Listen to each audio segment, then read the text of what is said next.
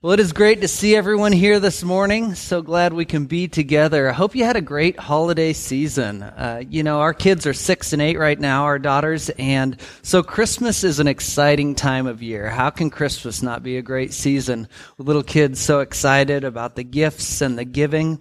You know, one of the things we found this year is our girls enjoyed other people opening the gift they were giving even more than opening their own gifts. They loved the, you know, that your face lights up when, when they've given you something that makes you happy.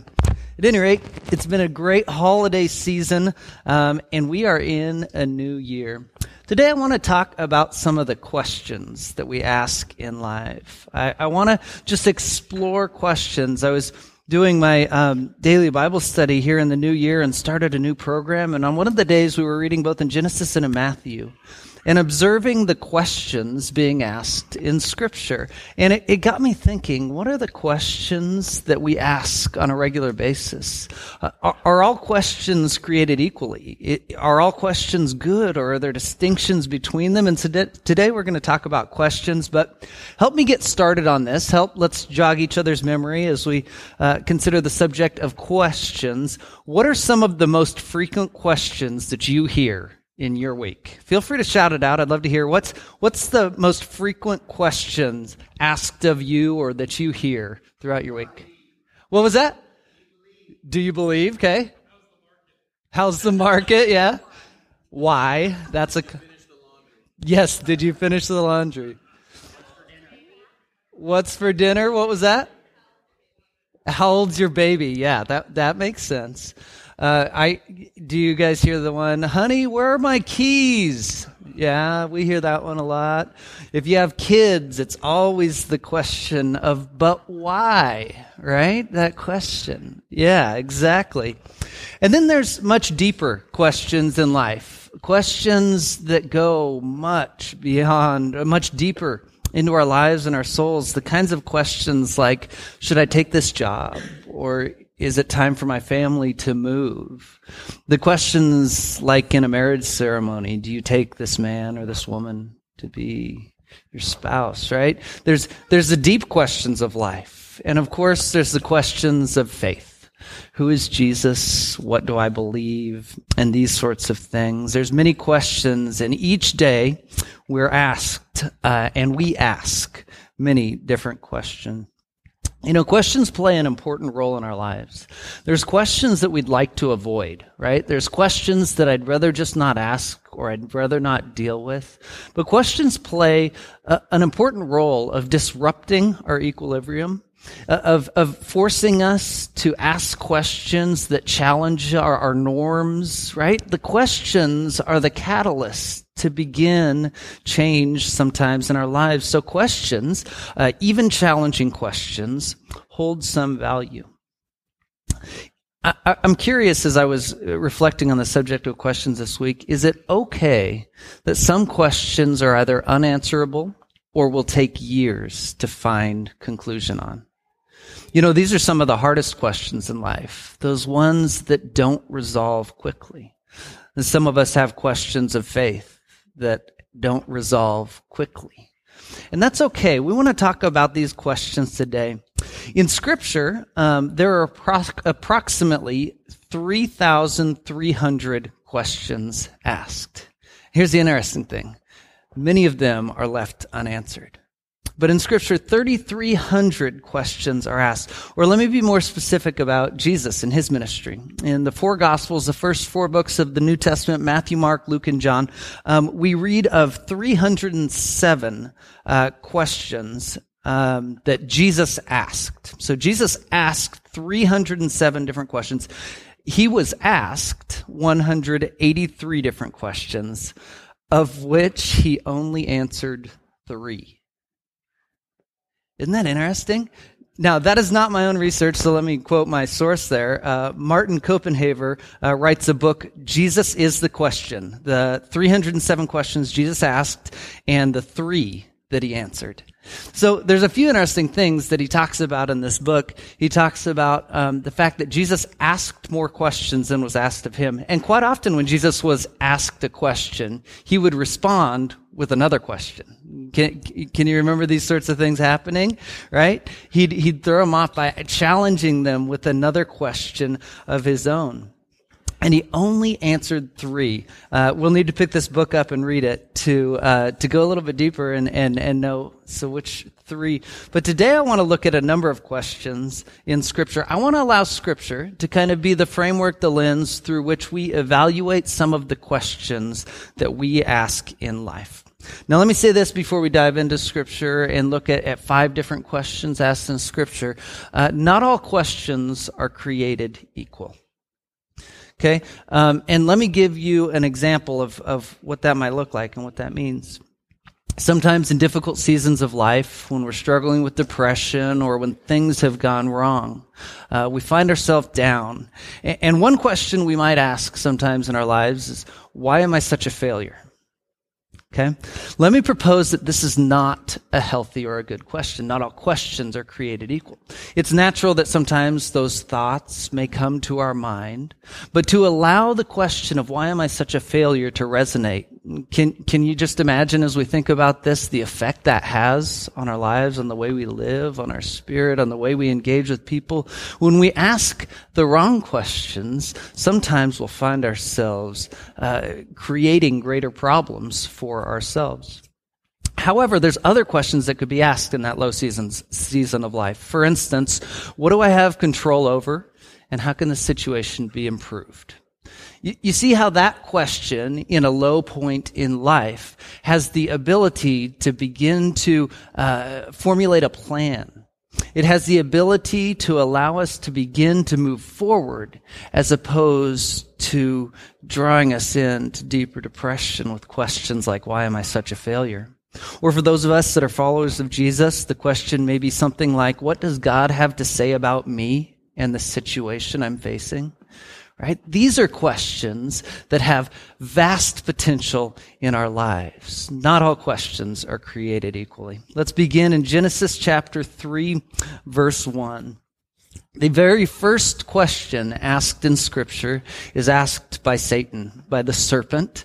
And, there's a, there's a distinctive purpose to what Satan is trying to do here. You see, the question is not genuine. It's not of value, but instead it's designed to manipulate and to cause them to question. In Genesis 3 verse 1, the first question in scripture, did God really say you must not eat from any tree in the garden? You see, Satan asked this question to Adam and Eve with the intent of separating them from God. You remember, not, not all questions are created equally.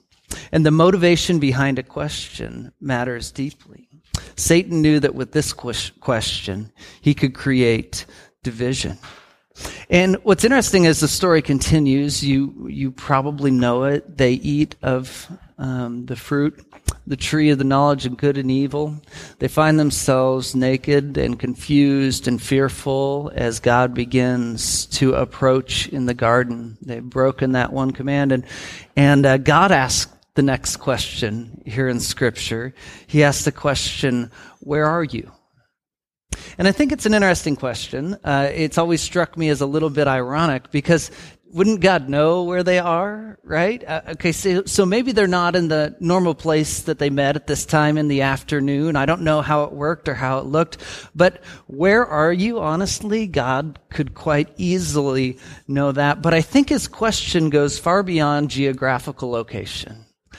Less a question of where are you geographically and more a question of where are you psychologically. And ultimately, I think the answer was they found themselves lost. They were lost.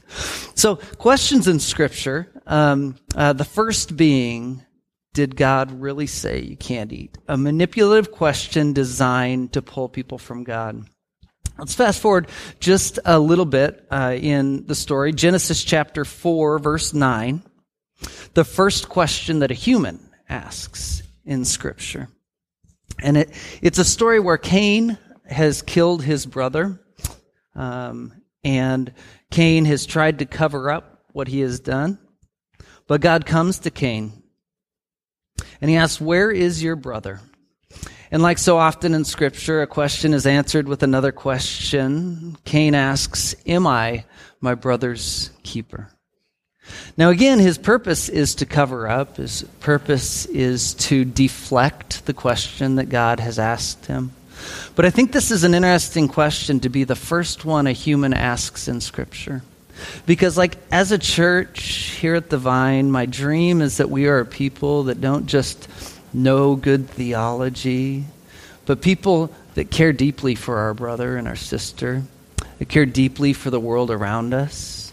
It was interesting to me this week to realize the first question a person asks in Scripture is Am I my brother's keeper?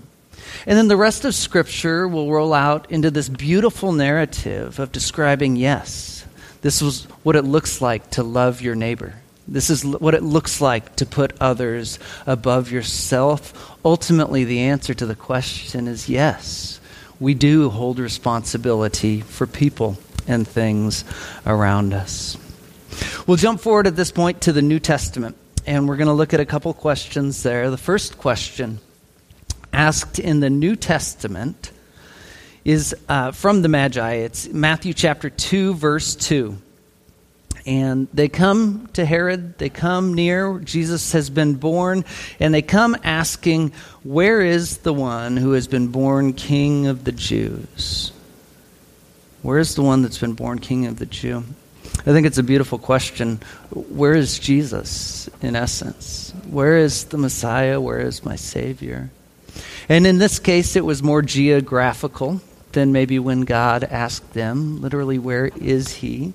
Um, but for us today, I think it has a geographical and a psychological mm, aspect to it.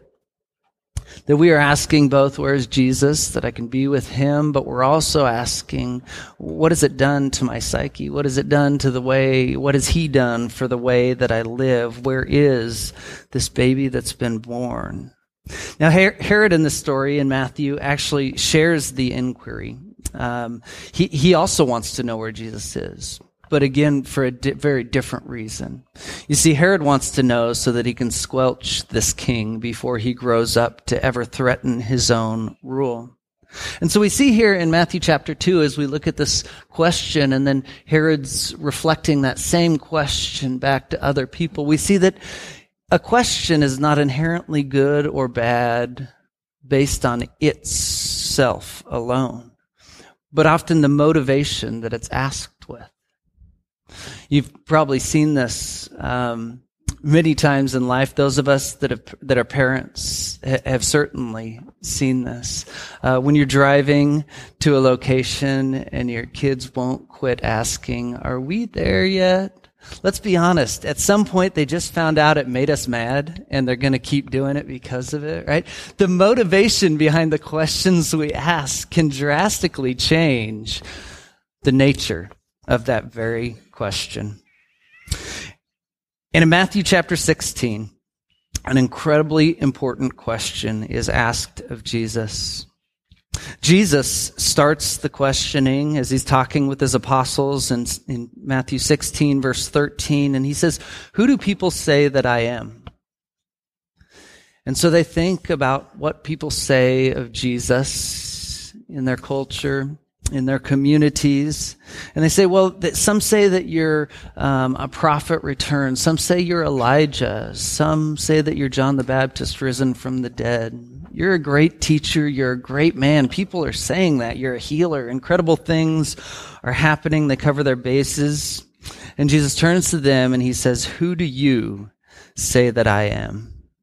And, and this is where Peter makes his confession. You are the Christ, the Messiah, my Savior, the Son of God, is what Peter responds.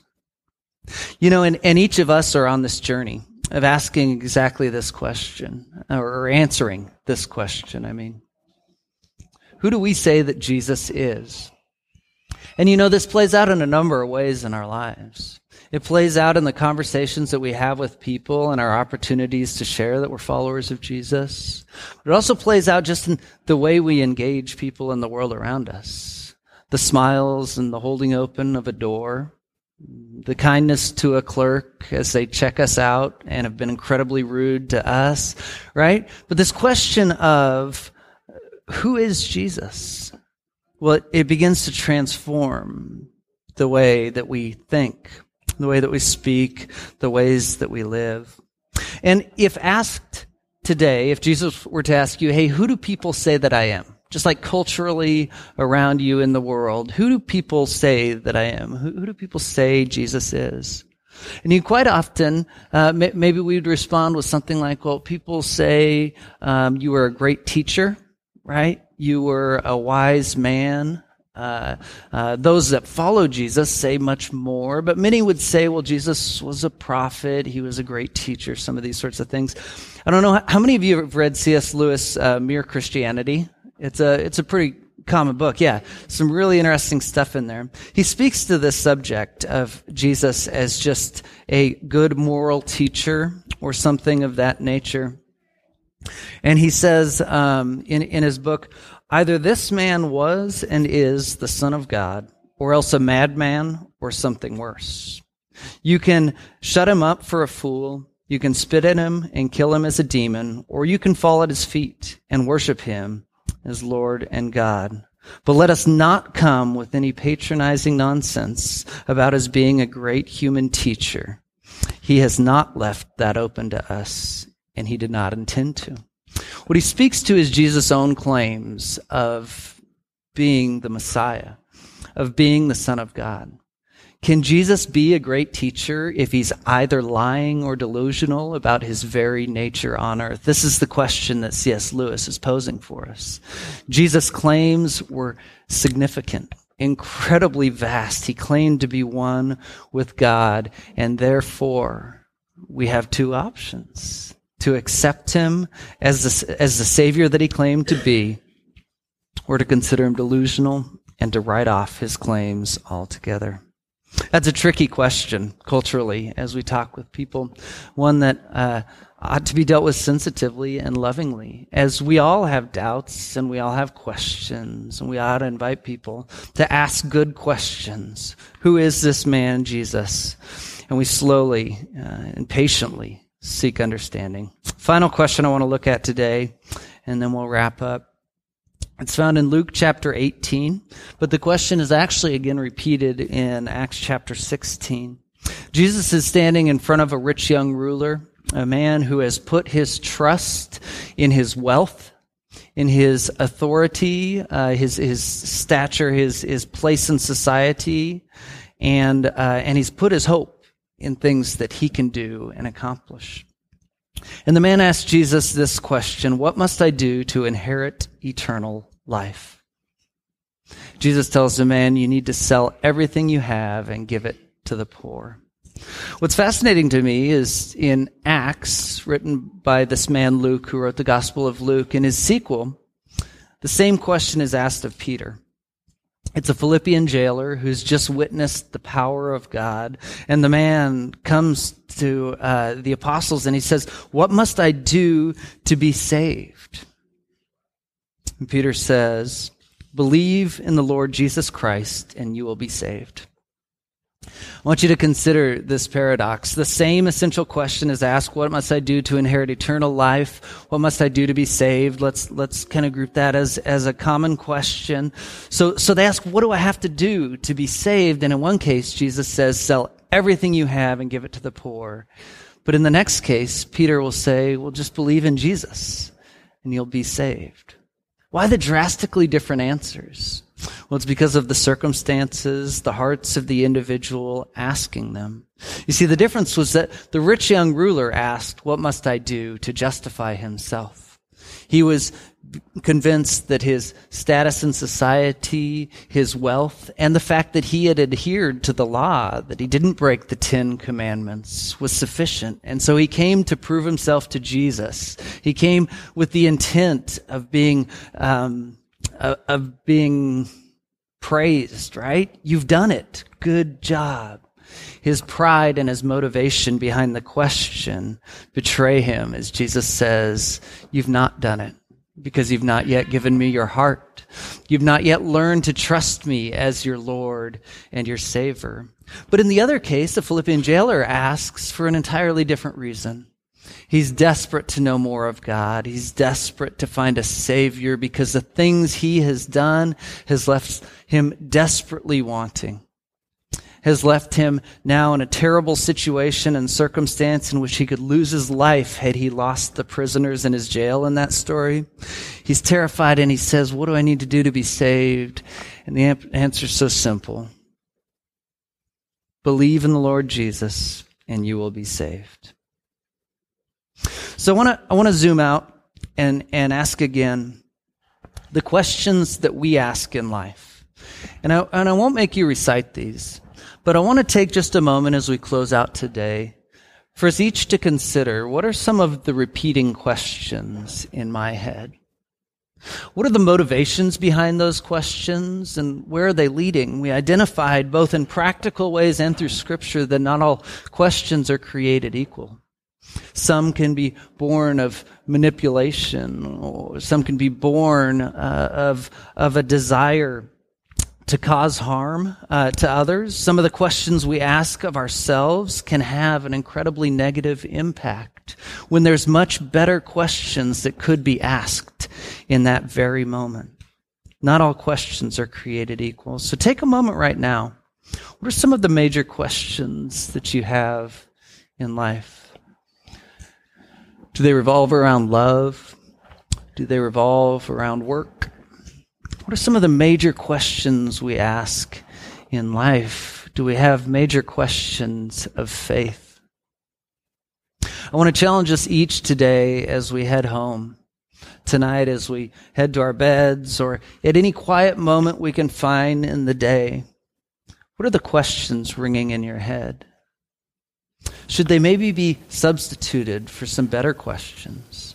Are they inviting us towards the goodness and love that God has for us? Or are the questions actually part of what's tearing us apart inside? I'd invite you this week to explore the questions that you ask of people and the questions that are asked of you. I'd be curious to hear. You can text me or Facebook me or something. I'm curious what we realize as we become more aware of the vast numbers of questions that we ask and are asked on a daily basis. I'd be curious in the week to come if you have an interesting question that came up, send it our way that we can kind of share in that. Put it on our Facebook page or something. But let's explore the questions of life. Let's ask hard questions, but let's ensure that we're asking good questions. Let's check our motivation behind the questions that we ask. And let's find the blessing in asking good, hard questions for the right reasons. Let's pray about that. Father God, we thank you for the day. We thank you for this time together, and we thank you for an opportunity to look into your word. Uh, Father, there are uh, huge, vast questions asked in Scripture, some of them answered, uh, some of them unanswered. I pray that you will give us grace to trust and to seek. Give us patience as we pursue understanding. Father, help us to ask good questions. Help us to ask hard questions. Help us to be patient as we seek your understanding in the days and the months to come. Father God, we thank you for Jesus and the hope we found in him. In his name we pray. Amen.